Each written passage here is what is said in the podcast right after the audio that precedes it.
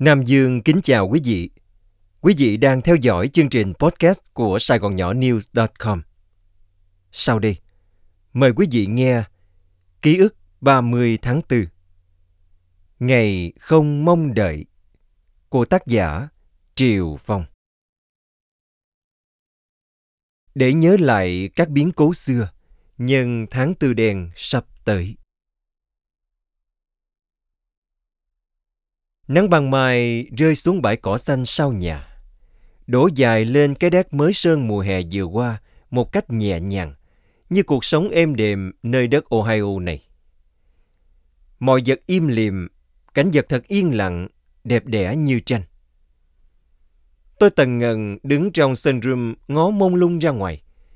Tận hưởng cái thanh bình có được sau một đời tranh đấu vất vả. Ba chìm bảy nổi bốn lên đên mới có được rồi lặng lẽ tới xăm soi mấy chậu orchid đang ra hoa. Bỗng chuông điện thoại nhà reo. Bonjour, khỏe không mày? Tiếng thằng Trung bên Tây gian lên từ đầu dây bên kia, làm tôi biết giờ này ở Paris đã chiều rồi. Định cư bên Pháp hơn 40 năm sau ngày ra đi bán chính thức. Nó và tôi tưởng sẽ không bao giờ gặp lại nhau nữa. Nhưng ai ngờ khi cuối cùng tôi lò dò qua được tới Mỹ, thì nó cũng mò mẫm tìm được tôi qua bạn bè. Để từ đó, thỉnh thoảng anh em dẫn phone cho nhau tâm sự. Nhất là vào lúc đời bắt đầu như nắng xế đầu non. Sau một hồi đấu láo, Trung bỗng chợt hỏi. Ê, mày nhớ chuyện vòng tay học trò không? Tôi đáp và hỏi lại. Sao không? Mà có chuyện gì? Nghe nói nó được Việt Cộng cho lưu hành và in lại ở bên nhà rồi đó. Ừ, Cộng sản mà mày. Nhưng thôi cũng mừng cho tác giả. Tôi tiếp lời nó. Tiếng thằng Trung lào bào chửi thề trong điện thoại và bỗng lên giọng. Mà tao thiệt tình không hiểu nổi cái đám này. Mày còn nhớ cái vụ đấu tố cuốn truyện này hồi xưa không? Sao mà không nhớ chứ? Câu nó hỏi làm quá khứ như một khúc phim quay ngược được chiếu lại. Sau Tết Nguyên đán năm 1977, bỗng một hôm tất cả học sinh của hai khối lớp 11-12 ở toàn thành phố Sài Gòn được lệnh tập trung về trung tâm sinh hoạt thanh niên ở số 4 Duy Tân, tức là nhà văn hóa thanh niên số 4 Phạm Ngọc Thạch bây giờ, để được học tập chính trị 3 buổi. Diễn giả là Lê Văn Nuôi, Cộng sản nằm dùng, hoạt động chung với Quỳnh Tấn Mẩm trong phong trào sinh viên học sinh xuống đường quyết liệt chống chính quyền Sài Gòn trước 1975. Lúc đó là bí thư thành đoàn, sau đó là chủ tịch Đoàn Thanh niên Cộng sản thành phố Hồ Chí Minh. Cuối cùng là tổng biên tập báo Tuổi Trẻ. Mỗi ngày, cả mấy ngàn học sinh quy tụ về đó và ngồi chật kín hội trường để nghe Lê Văn Nuôi sinh hoạt. Tôi còn nhớ ngày đầu tiên là ngày kết tội lên án nền văn hóa lai căng đồi trụy của Mỹ ngụy nhằm đầu độc ru ngủ thanh niên miền Nam và tác phẩm điển hình được mang ra mổ xẻ quy chụp để chửi bới là cuốn Dòng tay học trò của nữ văn sĩ Nguyễn Thị Hoàng. Tác phẩm bị lôi ra phân tích tỉ mỉ và bị cho rằng nhìn xuyên suốt thì cuốn truyện chỉ xoay quanh chủ đề yêu đương quỷ mị, nhớ thương dớ dẫn để rồi tác giả bị chì chiết, bị luận tội, bị kết án nặng nề bằng những ngôn từ thật độc ác. Chẳng hạn, tác giả dâm đảng, viết truyện có tính cách tình dục để khêu gợi thị hiếu độc giả. Bà bị buộc tội phá vỡ luân lý Á Đông, vi phạm đạo đức thầy trò, vì cô giáo cố tình gian bẫy dụ trò Minh vào bẫy tình. Tất cả là những điều không thể chấp nhận được. Truyện bị quy kết chỉ đáng ba xu, không thể so sánh với truyện của cách mạng được. Lê Giang Nuôi càng nói, càng phân tích bao nhiêu, thì càng khiến cho đám học sinh thêm tò mò bấy nhiêu. Thằng Trung ngồi cạnh, quýt cùi chỏ vào bụng tôi, thì thầm. Ê, mày đọc truyện này chưa? Rồi. Hay không? Có giống như ông nói không mày? Kẻ chiến thắng muốn nói gì mà lại không được. Tôi lầm bầm. Mày có cuốn này không?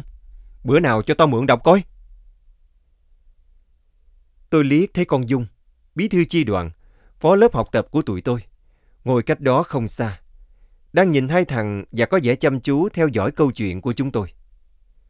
Tôi lườm thằng Trung, nháy mắt ra hiệu cho nó câm miệng lại. Thấy thái độ của tôi, nó dường như cũng đoán được sự việc nên nín thinh không nói nữa. chưa về, tôi chửi nó một trận. Đang bị đi học xóa bỏ nền văn hóa đồi trụy lai căng, mà mày lại hỏi tao có còn giữ mấy chuyện vậy không làm sao? Bộ mày điên hả? Mày có biết bây giờ mà còn giữ lại loại sách này thì sẽ bị đi tù không? Nếu có giữ thì phải giấu đi, chứ khoe ra cho chết hả? Cả chớn cũng vừa vừa thôi chứ. Nó biết lỗi, cười hình hịch, xuề xòa, giả lả. À, thì à, lỡ miệng con chút, mà làm gì chửi dữ vậy mày? Chửi cho mày cẩn thận, mồm mép lại. Thời buổi này, lạng quạng lãng đạn dễ như chơi đó con. Ngày thứ hai và thứ ba, Lê Giang Nuôi nói và kể vô số chuyện hoạt động trong nội thành của anh ta và các đồng chí của anh ta trong phong trào sinh viên học sinh Sài Gòn gia định rầm rộ xuống đường chống Thiệu Kỳ Khiêm vào mấy năm đầu thập niên 70. Anh ta ca ngợi sự chiến đấu kiên cường, đấu trí khôn ngoan của những đồng chí trẻ tuổi với bầu nhiệt huyết cách mạng thật cao. Sự lãnh đạo tài tình của Đảng Cộng sản Việt Nam và đặc biệt là sự hy sinh của các nữ cán bộ, kể cả chuyện hy sinh thân xác lấy Mỹ làm chồng vì sự nghiệp chống Mỹ cứu nước. Như câu chuyện mà tôi còn nhớ dưới đây. Năm 1971, theo chỉ thị của Trung ương Cục Tình báo, một cô bạn của Lê Văn Nuôi, vốn là sinh viên năm thứ nhất của Đại học Dược khoa Sài Gòn và là đoàn viên nằm dùng của đoàn thanh niên Cộng sản, nhận được lệnh phải làm sao để tiếp cận và làm thân cho được với một sĩ quan cao cấp Mỹ đang làm cố vấn tham mưu cho quân đội Việt Nam Cộng Hòa. Sau nhiều ngày theo dõi, tìm hiểu, tổ chức quyết định cho cô này dùng Mỹ nhân kế để quyến rũ viên sĩ quan nọ. Cuối cùng họ có với nhau một đứa con và cô sinh viên nọ sống cùng chồng trong một cư xá sĩ quan Mỹ. Đến một đêm khi anh cán bộ nằm dùng tới nhà cô ta để lấy tin, thì bất ngờ người chồng Mỹ trở về. Trong lúc cấp bách, anh ta chui xuống gầm giường trốn ông ta chơi đùa với đứa con bên trên. Bỗng đứa bé làm rơi trái banh xuống dưới giường. Viên sĩ quan cúi xuống lượm trái banh, nhưng người cán bộ đã lanh trí, lẹ tay quơ tìm trái banh và đặt nó ngay vào đôi dép dùng để đi trong nhà dưới chân giường. Khi người sĩ quan này bước xuống, chân tức thì đụng phải trái banh. Nhờ đó mà anh ta tránh bị phát hiện và tổ chức không bị phá vỡ. Lê Giang Nuôi nói với vẻ mặt dương dương tự đắc về sự đấu trí thông minh của họ, những chiến sĩ cách mạng. Và lúc người chồng Mỹ cho biết ông ta sắp về thăm nhà trước khi đi càng quét Việt Cộng, cô vợ cố moi tin tức để tìm hiểu ông ta sẽ đi nơi đâu, lúc nào, để báo cho cách mạng. Nhờ vậy mà nhiều lần khi địch tới thì lực lượng của ta đã rút đi khỏi hoặc phục kích gây tổn thương lớn cho địch. Tuy nhiên, trong đấu tranh cũng có lúc bị bại lộ và bị địch bắt. Như vào năm 1974, một người bạn của Lê Giang Nuôi bị phủ đặc quỹ Trung ương Tình báo Việt Nam Cộng Hòa phát giác và bắt giam ở B4. Tại đây, đương sự bị tra tấn giả mang nhưng vẫn ngoan cường đấu lý chối bỏ cáo buộc của cảnh sát mật vụ chìm. Tới khi họ đưa ra bằng chứng thì bây giờ anh lại quyết im lặng, không khai đồng chí và cơ sở đồng thời giả bệnh để tránh bị tra tấn thêm, theo phương châm cơ sở đã đào tạo. Nhất lì, nhì lì, tam suy, tứ tử. Suốt ba buổi ngồi nghe rồi hội thảo, nhiều thằng bạn ngày xưa chơi rất thân, nay bỗng mở miệng xưng tụng bác với đảng, ngọt như mía lùi. Chúng đăng đàn ca ngợi miền Nam được giải phóng là nhờ vào sự lãnh đạo thần thánh của đảng. Chúng tân bốc không ngượng miệng, Chúng quăng liêm sĩ của chúng vào sọt rác. Chúng chửi Mỹ ngụy không tiếc lời. Khiến anh em không khỏi ngỡ ngàng và ngạc nhiên trước thái độ cuốn theo chiều gió một cách sống sượng của chúng. Trong thời gian đi học sau này, lúc nào chúng cũng cấp kè kè bên hông quyển Thép đã tôi thế đấy của nhà văn Nga Nikolai Ostrovsky, sách gối đầu nằm của đoàn thanh niên Cộng sản, như một cách khẳng định lý tưởng và lập trường, quyết một lòng sống chết theo đảng. Sau ngày thứ ba, chúng tôi làm bản thu hoạch rồi nộp để cán bộ đánh giá xem tư tưởng chính trị của mỗi học sinh giác ngộ tới đâu.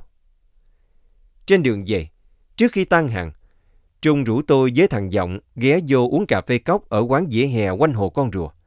Rùa thì đã biến mất sau vụ nổ hôm nào rồi. Buổi trưa nắng gắt, nhưng nhờ gió hiu hiu nên không khí khá dễ chịu. Trong lúc đợi cà phê, bọn tôi lơ đãng nhìn ra ngoài. Tôi đang xem hoa nắng nhảy múa một cách ngộ nghĩnh trên những viên gạch lót đường. Còn giọng thì quýt sáo, ngó chăm chăm hai cô nữ sinh trường Nguyễn Thị Minh Khai, và Long Cũ, đạp xe ngang qua. Bỗng tiếng thằng Trung gian lên, phá vỡ bầu không khí yên lặng. Ha! Nước chanh này chua quá, chắc phải xin thêm đường rồi. Thấy nó vừa hấp xong ngụm cà phê.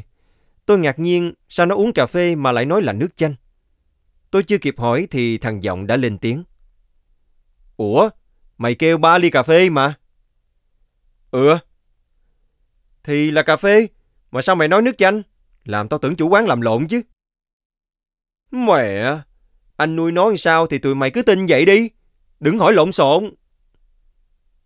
Đến lúc đó thì hai thằng tôi mới hiểu ra ý nó. Ba đứa cùng cười to. Tiếng thằng Trung gian lên bên kia, lôi tôi ra khỏi vùng trời quá khứ. Ê, còn đó không mày? Tao đây. Mày nhắc chuyện cũ, làm tao nhớ chuyện ngày xưa quá.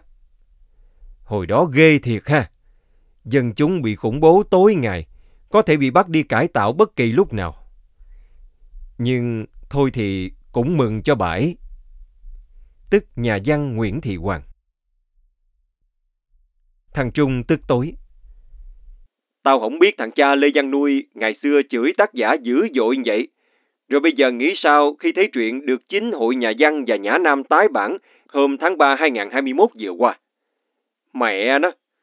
Ngày đó nó bắt đám con nít mình ngồi nghe nó chửi tầm bậy tầm bạ, lý luận ba xu suốt mấy ngày trời. Đúng là một thời bị lừa dối mà.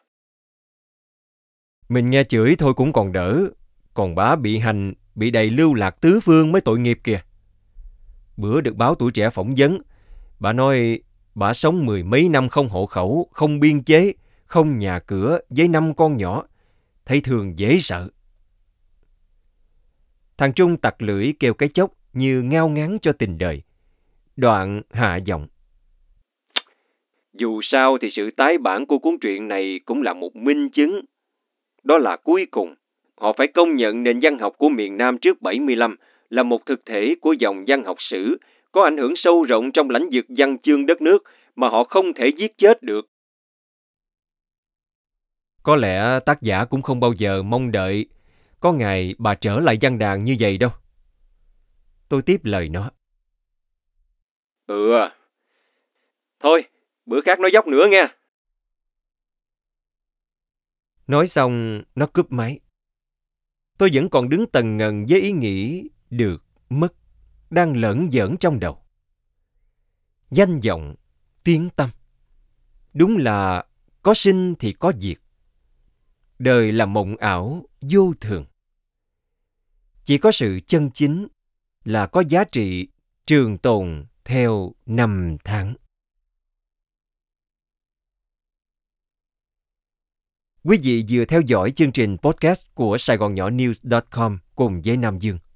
Mời quý vị đón nghe chương trình sau.